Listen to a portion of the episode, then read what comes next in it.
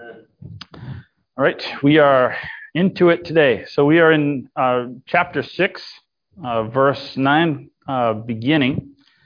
So we kind of had a brief um, break as I was gone last week.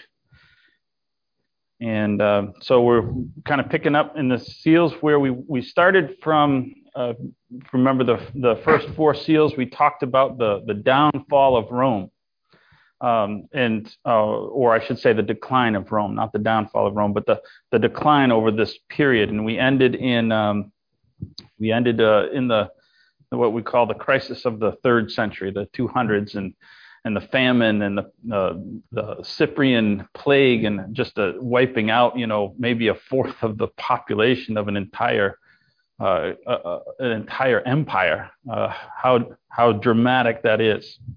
So we are in chapter six, and we're going to go through these next couple of seals here. Uh, let's start with the, the fifth. It says, uh, When he opened the fifth seal, I saw under the altar the souls of those who had been slain for the word of God and for the testimony which they held. They cried with a loud voice, saying, How long, O Lord, holy and true, until you judge and avenge our blood on those who dwell on the earth? And a white robe was given to each of them. And it was said to them that they would have to rest a little while longer until both the number of their fellow servants and their brethren who would be killed as they were was completed. So, uh, what is of note that is different in this seal uh, than than the others? Do, do you notice something slightly different in the structure? Do you notice there's not a lot of symbolic language here? There's, there's not a lot of interpretation for us to do. We don't have uh, white horses and we don't have, you know, bows and all these different things that, that were pictures. He kind of comes out and just tells us what this is. So, so it's nice. I don't have to do a lot of work, right? Um, so he just tells us, listen, this uh, we have an altar. The altar here is the only picture, really, of of in white robes uh, is the only picture uh, symbolically. But uh, these are martyrs. Okay, that's that's pretty simple. We talked about martyrs. What does the word martyr mean? What does the word martyr mean? It does not mean someone who's died. It means a witness. That's all it means. And um, but to be a witness was so closely tied at this point in time with death that it just became that the word transitioned its definition. Um, so there's a lot of people. Well, he's a martyr. Well, I don't know. What did he testify about? he didn't testify about anything. Then he is not a martyr. He's just a guy who died. So we want to talk about this altar, the place of sacrifice, right? That's what the altar was that's kind of what it looked like, only a, a, a poor rendition of it. Uh, it's what I could do in uh, 3D paint.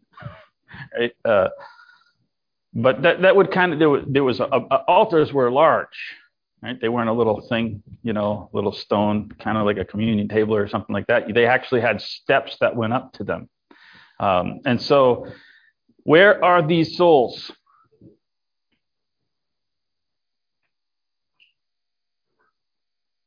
Right? It says under it. Now, that, that, I don't think that means that it means that was actually literally sitting on top of them, right? Um, but I think it, it's more referencing at the foot of, right? They were um, underneath where they were going to be, either just had been or going to be burnt, or however the picture is. And, and I think that the, the reference here is to that they are recently slain. Right now, recently, we kind of have to understand the way time works, God has a different time frame, right? For us, recent is, hey, this happened in the last week. God, not so much.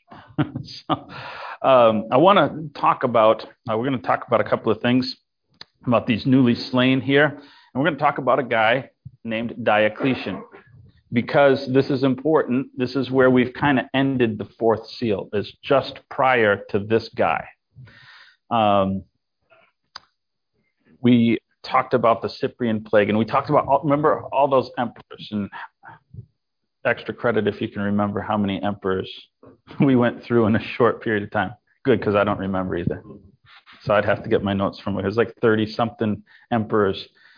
uh, and only a few died of natural deaths in a in like a 90 year period. Right, their their average, you know, the, the average, you know, reign of, of somebody like that, you, you're talking, you know, a year and a half for an average reign of an emperor. Um, so, uh, so a guy by the name of Numerian dies in 284, and that ends that period. He's the last one to to really uh, have these uh, to be a part of that section. It's kind of it's a nice clean cut time, and this guy uh, comes to power in 284. Now, um, to talk about the fulfillment of this uh, up to this point, then to look back in time you remember the emperor who kind of started Christian persecutions. Who's the first one? Very famous guy. Nero. Nero. Okay. So Nero started his persecutions. Nero started off actually pretty decent. He didn't, uh, if, if you remember, Paul was in prison, right? At the end of the book of Acts. He didn't die there. Uh, he was released. Um, and, and Second Timothy is written after that period. Um, he's later executed by Nero. Um, so, so kind of Nero's persecution really starts around 64 um, and goes till his death in 67, pretty short. Uh, we have a guy by the name of Domitian, where John is exiled. That, that's a little bit later, from 81 to 96. That's two. Uh, so uh, the third one would be Trajan, from 108 to 117. That was a pretty notorious one. Uh, two emperors back to back, kind of, it was all one uh, persecution of Antoninus Pius and Marcus Aurelius uh, from 140 to 180. Imagine that. Um, a guy by the name of Severus from 202 to 211, a guy by the name of Maximus. Actually, his name is Maximinus, which I love. It's like an oxymoron. It's like a little big. I don't know. Maximinus from 235 to 238. Uh, Decius from 249 to 251, Valerian from 253 to 260, Aurelian from 270 to 275, and that's just before this time period that we're talking about. And, and, and so here's all this souls of the, the recently slain through these first nine persecutions, and they're like, How long? And God says, What? One more. One more and that's this guy Diocletian, and, and he's like Nero. He doesn't um, he doesn't persecute. Actually, he goes quite a little time before he starts to persecute, um, and he will begin his persecution. It will be a ten year persecution. Remember back in we were preaching through the the seven churches and talked about how there would be persecution ten days, and and I said then, and I, I repeat now that I don't know what that was referring to. Those ten days was he referring to ten persecutions? or was he referring to 10 years? Because Diocletian's persecution is the 10th one, but it also goes from the year 303 to 313. So I don't know.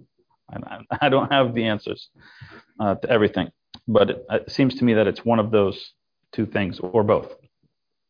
So Diocletian becomes emperor in, in 284. I want to read a little bit. Um, we've been talking uh, about uh, uh this book or series of books uh, written by Edward Gibbon, and how interesting it is that a, a man who is an atheist ends up confirming what we're talking about over and again uh, in the Bible. I think that's maybe God's sense of humor. Um, to, to take, he's like, I could take, but then people would really criticize it. I'm going to take an atheist and I'm going to prove the things I've written in the book of Revelation uh, and show their, their, uh, so I just want to read. We're, we're going to have three quotes today from this book. Sometimes I'll just refer to it. Sometimes I'll quote from it. But uh, there are some quotes that I uh, I like. So so um, in uh, see he talked. He's he's here talking about um, when persecution started under Diocletian. So this is beginning in the year 303. He says the 20, on the 23rd of February. Um, which coincided with a Roman festival, uh, was a, appointed to set the bounds to the progress of Christianity. In other words, they said, we can't let this go any further, kind of like the Cold War, and we were going to stop communism. That, that, that was how they viewed Christianity. At the earliest dawn of day, the Praetorian prefect, that would be like a ambassador of some sort, he was accompanied by several generals, tribunes, officers, um, and they went to the main church of Nicomedia. That's in northern Turkey, right on the Black Sea. The doors were instantly broken open, and they rushed into the sanctuary and they searched in vain for some visible object of worship. In other words, they thought there would be all these idols because they were pagan. So they accept, expected that church buildings looked like pagan church buildings, which they would eventually, but not yet. So they, they searched in vain for an object of worship, and they were obliged then to just have to content themselves with committing to the flames the only thing that they could find, which was a volume of scriptures. The ministers of Diocletian were followed by a numerous body of guards and pioneers who marched in order of battle and were provided with all the instruments of the destruction that they would use on fortified cities. And by their labor, this church building, which towered even higher than the imperial palace, in a few hours was leveled to the ground. And this begins his persecution. Um, and, and thousands of people died in this persecution. Um, here, let me read another one. Uh, this is interesting, and it, so many things that happen. I just kind of had to pick a, a, couple, but this has a particular interest uh, to me. He says this precedent, and I don't want to give all the backstory, but the the main uh, excerpt will, kind of speak for itself. He says perhaps another uh, law which was issued in consequence of this first law appeared to authorize the governors and provinces to punish with death the refusal of Christians to offer up their sacred books. There were undoubtedly many persons who embraced this opportunity to obtain the crown of martyrdom. But there were also likewise many who gained an ignoble life by discovering and betraying the Holy Scriptures into the hands of the infidels. A great number of even of elders and bishops acquired by this criminal compliance the notorious name of traditors. You know what a traditor is? You've heard that word before? What does it sound like? Traitor. It was coined. The word traitor was originally coined. This is why it is interesting to me. To refer to people who were Christians who saved their lives by giving up a copy of the scriptures. That's what a traitor is. Originally. Now we use it in a broad term, but that's where the word originally was coined in this persecution while these last souls are waiting for this number to be sealed. So they're clothed in white. What does white mean to you? Purity. All right. You're reading my notes.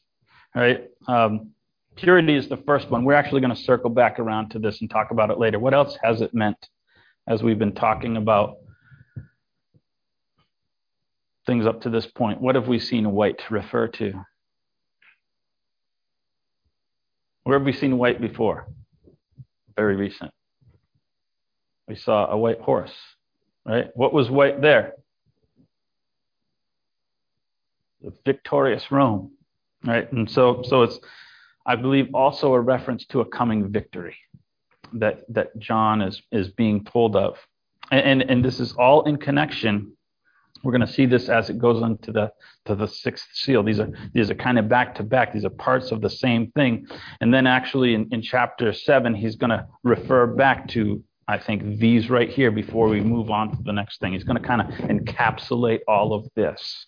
That's why I say we'll come back to the purity aspect of things in, in chapter chapter seven if we can get there today. Um, what are they crying for? These souls. avenged. Now, does that feel to you like a Christian behavior?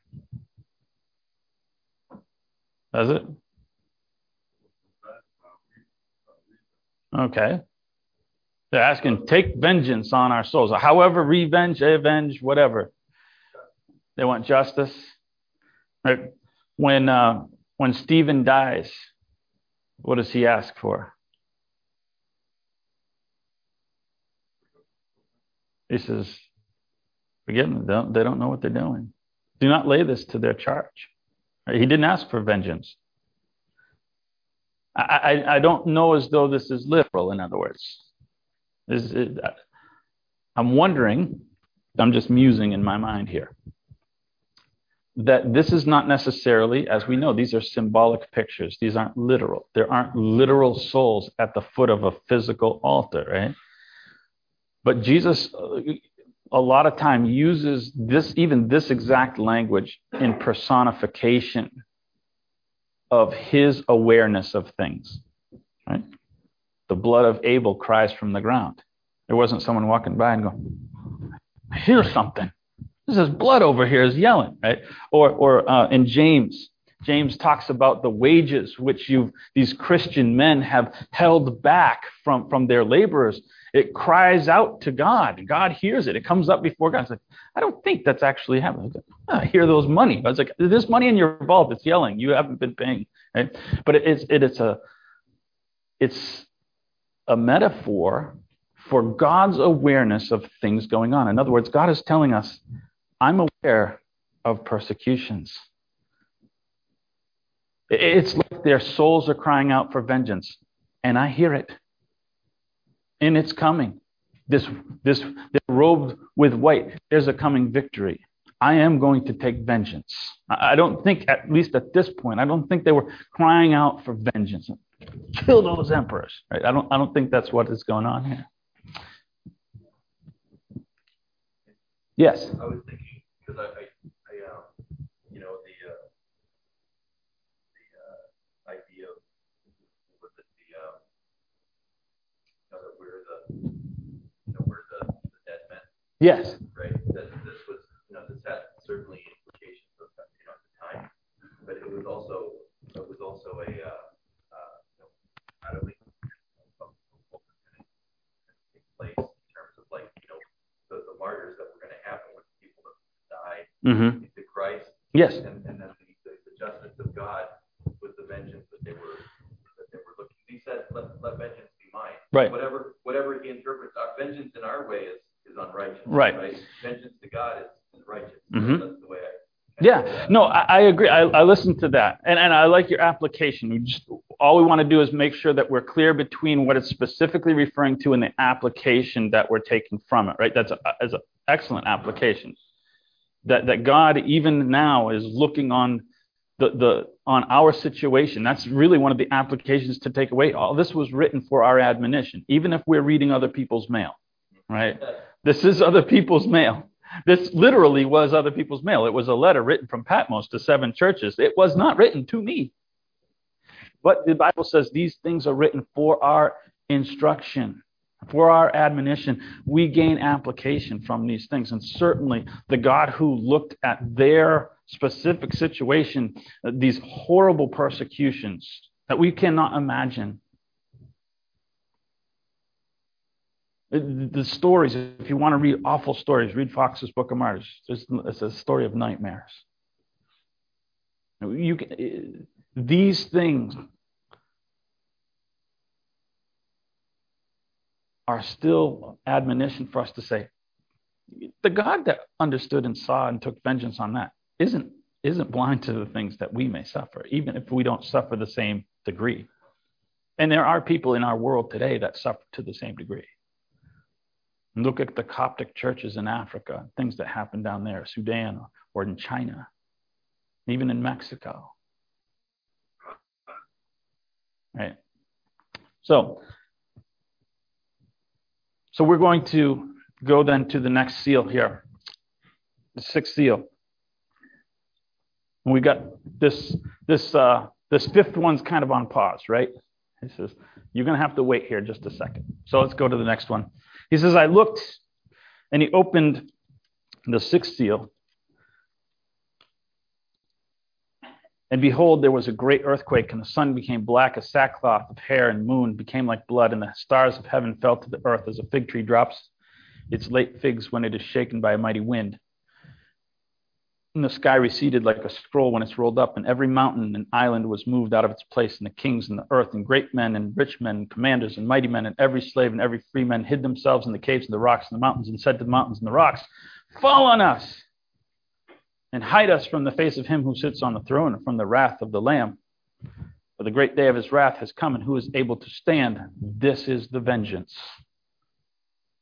Right? The fifth, you see how the fifth seal goes right into the sixth one. These are opened in succession. Boom, boom, boom, boom, boom. So we're, you notice we, we've kept Diocletian up here. What are sun, moon, and stars symbolically? What have we talked about?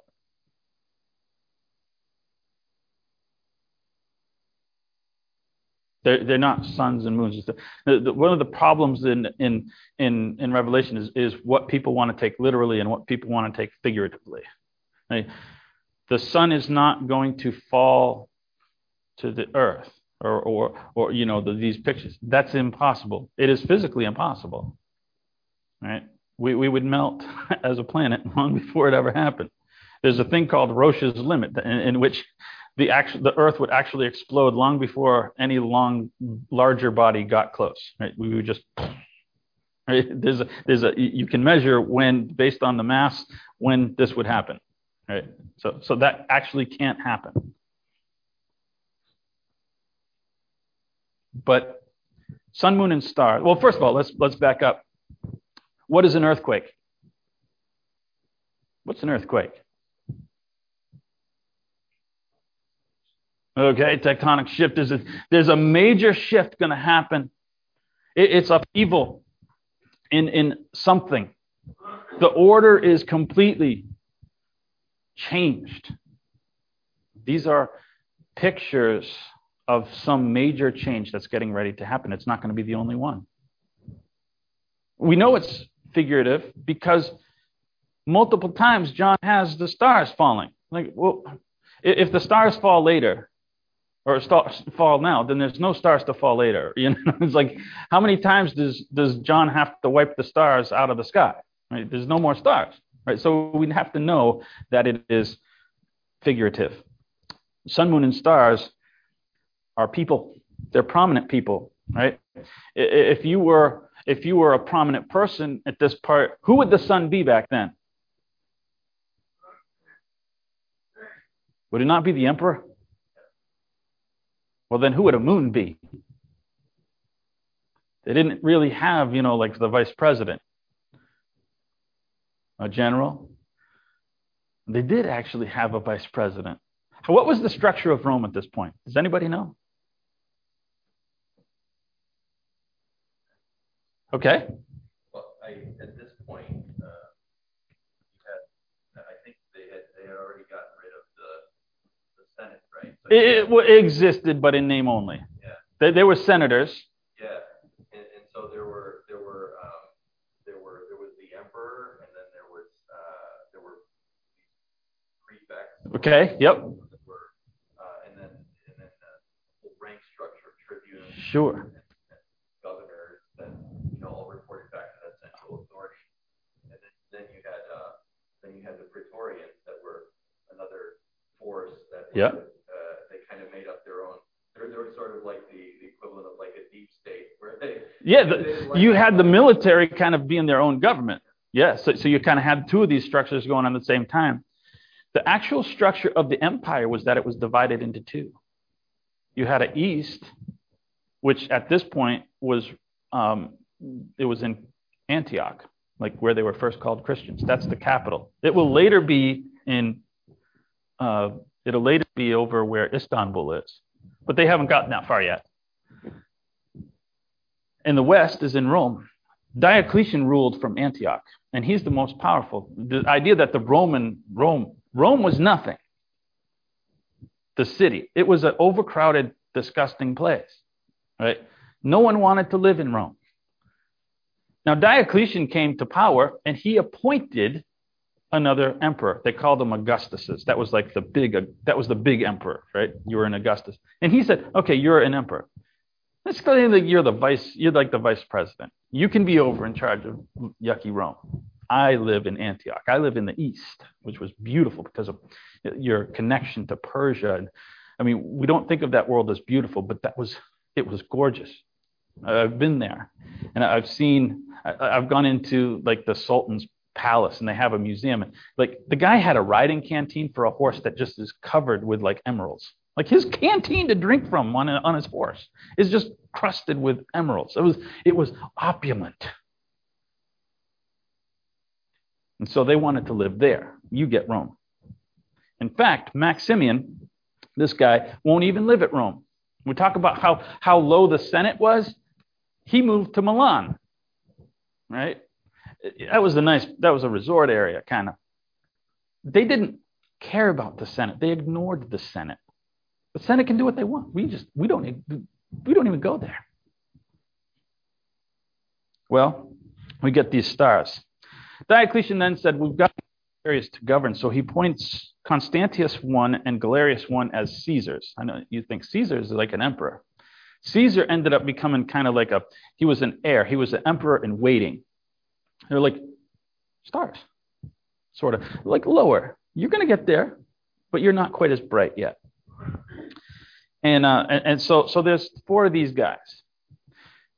And so we get to the sun darkening and the moon turning to blood and the stars falling. What is this talking about? This is interesting.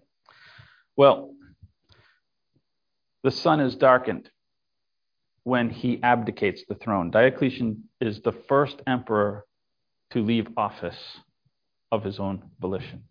He becomes a cabbage farmer, literally. He, on the day he, just to illustrate that he is the prime governor of, of the empire. On the same day, he convinces Maximian to do the same. We're not going to completely turn him to black, though, because he came back when he was sure that when that Diocletian was safely farming cabbages. He's gonna he's gonna come back. He's still emperor. He's just kind of on vacation for a little while, making sure. So in the absence of that, we've got two guys. So Galerius, one who becomes the the main guy. Constantius one is up in England, and Galerius is in is in Eastern Europe. So he appoints a guy by the name of Severus II and Maximin as Caesars, thinking he, he and Constantius and, uh, are, are the emperors now. We've seen a lot of stars here come out. But we're not done because Maximian comes back. Now we've got how many? Five five guys who all think they're emperors or emperors in waiting. It's going to get in a, a little crowded, but we're not done because Maximian's son thinks, my dad's an emperor again, I'm in line. So he throws his hat in the ring. That's Maxentius. So we've got six. And then just to kind of fill out Oh, there's a name I recognize. Constantius I dies, natural death. He just gets old. So the first star falls as his son Constantine I, Constantine the Great, um, takes his place. Constantine I, oh, one more thing in there. Uh, Licinius um, replaces Severus, who was in there for two, two years before he was killed that this and this is our field of stars here and, and everything.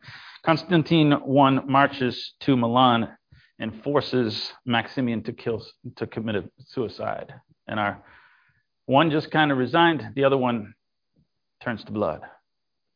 This is not interesting. Well, next thing that happens, Galerius dies, natural causes. Constantine I kills Maximian's son in battle, not like his father. Licinius one kills Maximin one. Our field is narrowing, isn't it? And then finally, Constantine one meets Licinius in battle, and we are left with one emperor. And tell me if that doesn't look like our picture of sun and moon and stars. But I want to go back to our picture of victory. Because look at as we read the the the seventh uh, the sixth seal, they're, they're running from the vengeance of who? Not from Constantine. They're running from vengeance of who? God. God is using Constantine. Constantine, not a great guy. He's a murderer. Uh, he murdered more than these people. He murdered his own son, his own wife, his own best friend. He's not a good guy. But he is loosely called the first Christian emperor because he at least was a friend of a Christian and kind of had some friendly policies. The Edict of Milan forbid persecution of Christians. His mother was a Christian, Helena, to whatever extent. And paganism is about done. We're going to have one more attempt.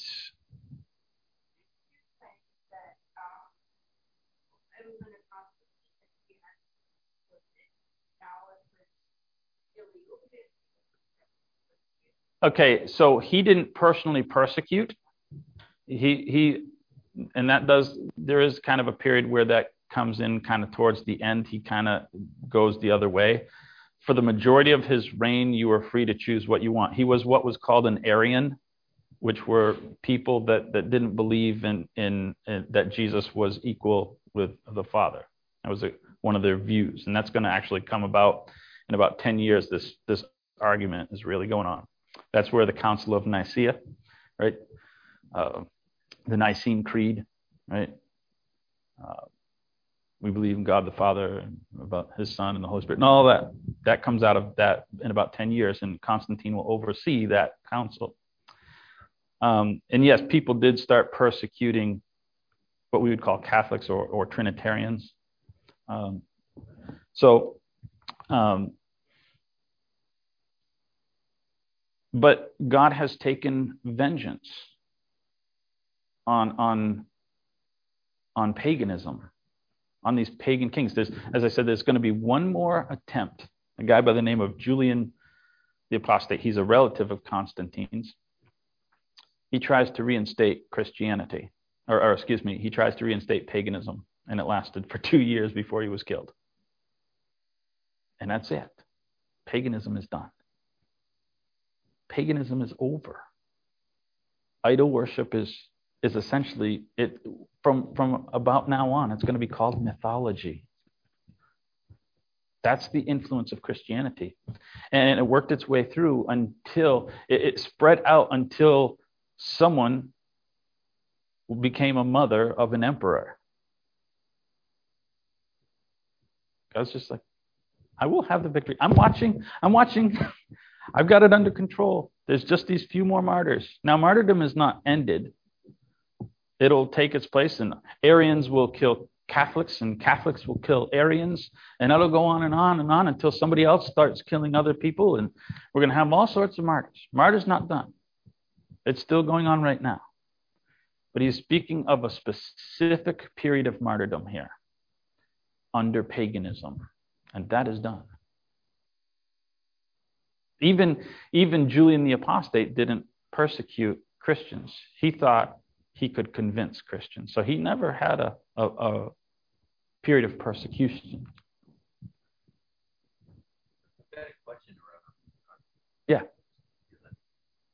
Yeah. Um, in terms of like, you know, murdering the son and the, and the wife, um, I, I, I, uh, I'm wondering, is that, was there against? Was treason?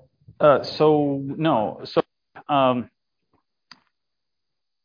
his son, it was kind of an Absalom situation where uh, he kind of had a fa- he had three favorite sons, um, and he, this one was gaining popularity, and he was not one of the three, and so he had to off him because he was becoming as popular or more popular than, you know, or we could compare it to Saul and David, kind of same thing. So he offed them because he thought this guy's going to take the empire and I don't want him to.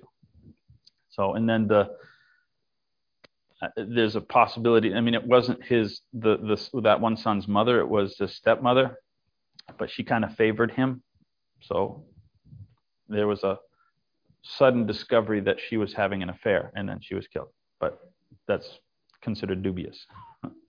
so that's that's I mean up for historian debate. So I want to get into this last little bit here, uh, which is long, but there's not a ton in this chapter. Uh, and he says, After these things, I saw four angels standing at the four corners of the earth, holding the four winds of the earth, that the wind should not blow on the sea, or the earth, or on any tree. And I saw another angel ascending from the east, having the seal of the living God. And he cried with a loud voice to the four angels, to whom was granted to harm the earth and the sea, saying, Do not harm the earth, the sea, the trees, until we have sealed the servants of our God on our foreheads. Boom, we're back at those martyrs. So he's wrapping up and then foreshadowing the, the, the near future. He says, And I heard the number of those sealed 144,000. okay, we're going to get into that.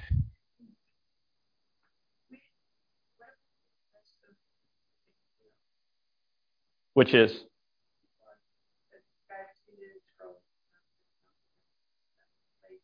Okay, this is this is the shift that we talked about, the earthquake, the shift, the complete shift of the Roman Empire from a pagan empire.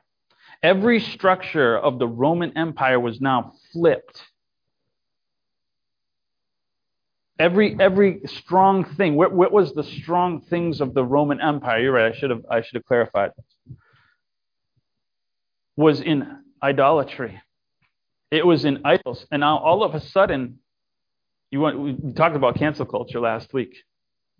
The Christians are free. Guess what's the first thing they started doing? Every statue, every pagan temple got pulled to the ground, leveled, gone, canceled. Everything, every structure, bishops are start going to have not quite yet, but they're going to have more power than political rulers. They, they start, uh, you know, um, I'm trying to think of the guy's name now. Um, Eusebius becomes a, a, he was a well known writer. He becomes a, a guy in Constantine's court with a lot of political influence. Right? Everything is flipped with Constantine. The entire structure of the empire. It might look similar with pre- prefects and this and that, but it's completely upside down.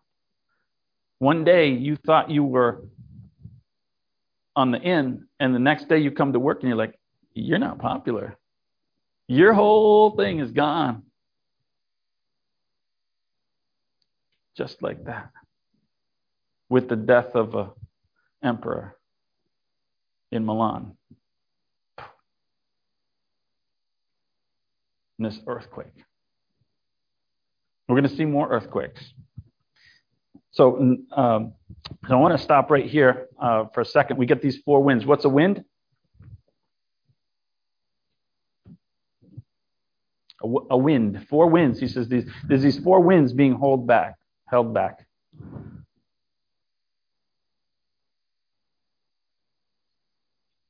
I don't, I don't get the feeling he's talking about light breezes.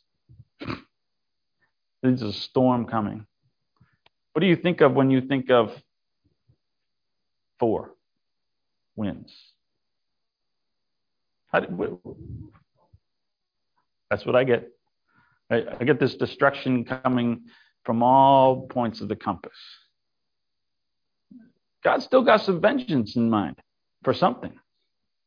And we're going to see why. Um,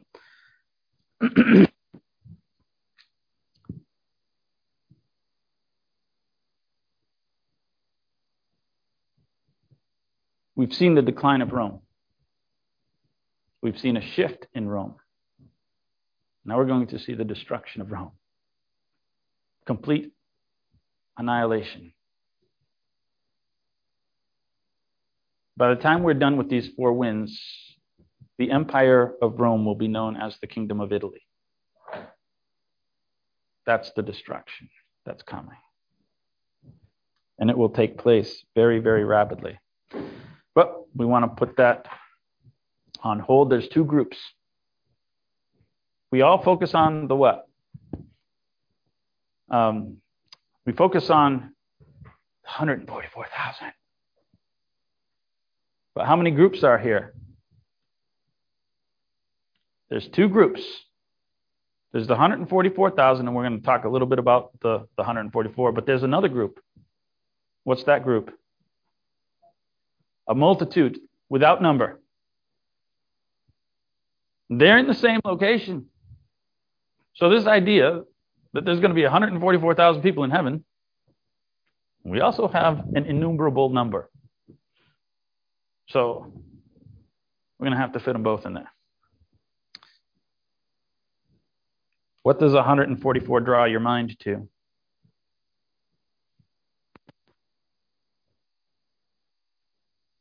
Twelve and the Bible in Revelation will use this picture a number of times, almost exactly uh, towards the end when he's talking about the holy city. 12 and 12. 12 was the foundation which was built on what? The 12 tribes. And there's 12 gates, which were the 12 apostles. So that's there's something to do with apostles and and then we get this uh, or apostles and the patriarchs or tribes and, and a thousand. How do they use the word a thousand? Do you know how they use the word a thousand? World much smaller. They used it like we use the word a million. I've got a million things to do today. No one's ever sat down and written a list of a million things to do today. Right? Yes, yes, yes, yes. Right? The world is smaller. So a thousand is a thousand. Wow, millennia. Right? So, so we get into these things, and it wasn't really that dramatic. It was just, you know, a thousand, a large number. It was, but it's definable. It, it's is 144,000. It, it's limited. It, it's not innumerable like this other group. That group is huge. And so I want to get into really briefly uh, because uh, we don't, uh, there's a lot of text here. Um, I'm going to have to save this for next week because I, it will still take us a little bit too long. But I want to be, end with some application here. Uh, it's interesting that all of this is written in the past tense. And none of it's happened. Then I saw, and this happened. Why is that? Why do you think it's written in the past tense when it hasn't happened yet from what John is writing?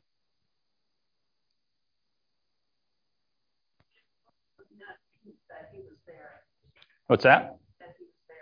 Okay, he's writing it ha- having seen it. I saw this thing happen. But with God, it's already happened. God doesn't live in my time frame. And when God says this is going to happen, it's going to happen.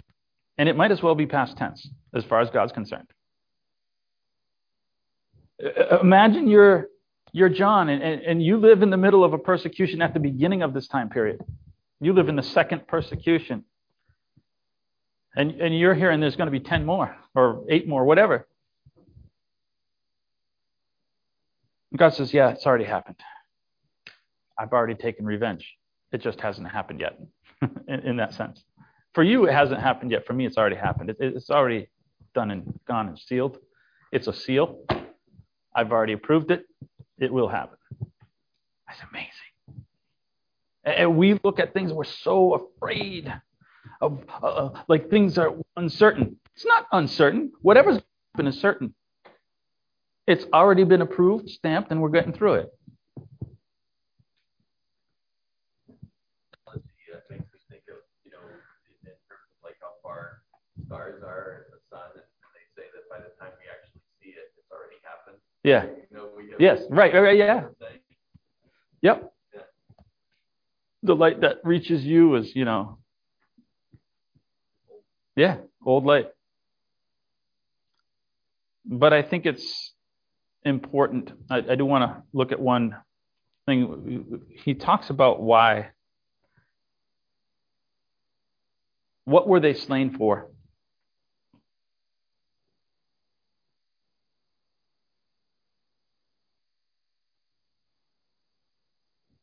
They were slain for the word of God. Chapter 6, verse 9, he says, They were slain for the word of God. Now, I want to end with one admonition that, that we suffer for the right reason. And, and Christians, I think, get this wrong sometimes. We have a cause, and it's a stated cause. It's the Word of God. They didn't suffer because they drove a bus into an abortion clinic. I'm not saying that anyone here would do that, but people have because they mix up their cause. We might not be that dramatic, but that starts when a person un- misunderstands their cause. I'm not saying that these things are I- improper causes, they're just not the cause. They didn't suffer because they marched for civil rights. I'm not saying that's a bad cause. I'm just saying that's not why they suffered. They didn't suffer for the Second Amendment. They didn't suffer for all of these things. They suffered for the Word of God. And this is what I want to challenge you. You only get one life to suffer with. You don't want to waste your suffering on a, on a cause that's temporary. These things are temporary causes. But when I die, and when this world is over, God's not going to call into account. Let's see. Uh, it says here, Andrew, that you died uh, at a at a patriotic rally. It says here that you died marching uh, in, you know, in Alabama for, for a noble cause. God doesn't care about those things. Those things are dead and gone. All of the things we get up in arms about, God's these guys were clothed with white for suffering for the word of God. That is eternal. Souls are eternal. That's the important thing. We've got to keep the cause the cause. Our lives are so precious to God. Don't waste that suffering on something temporary. We're going to close there.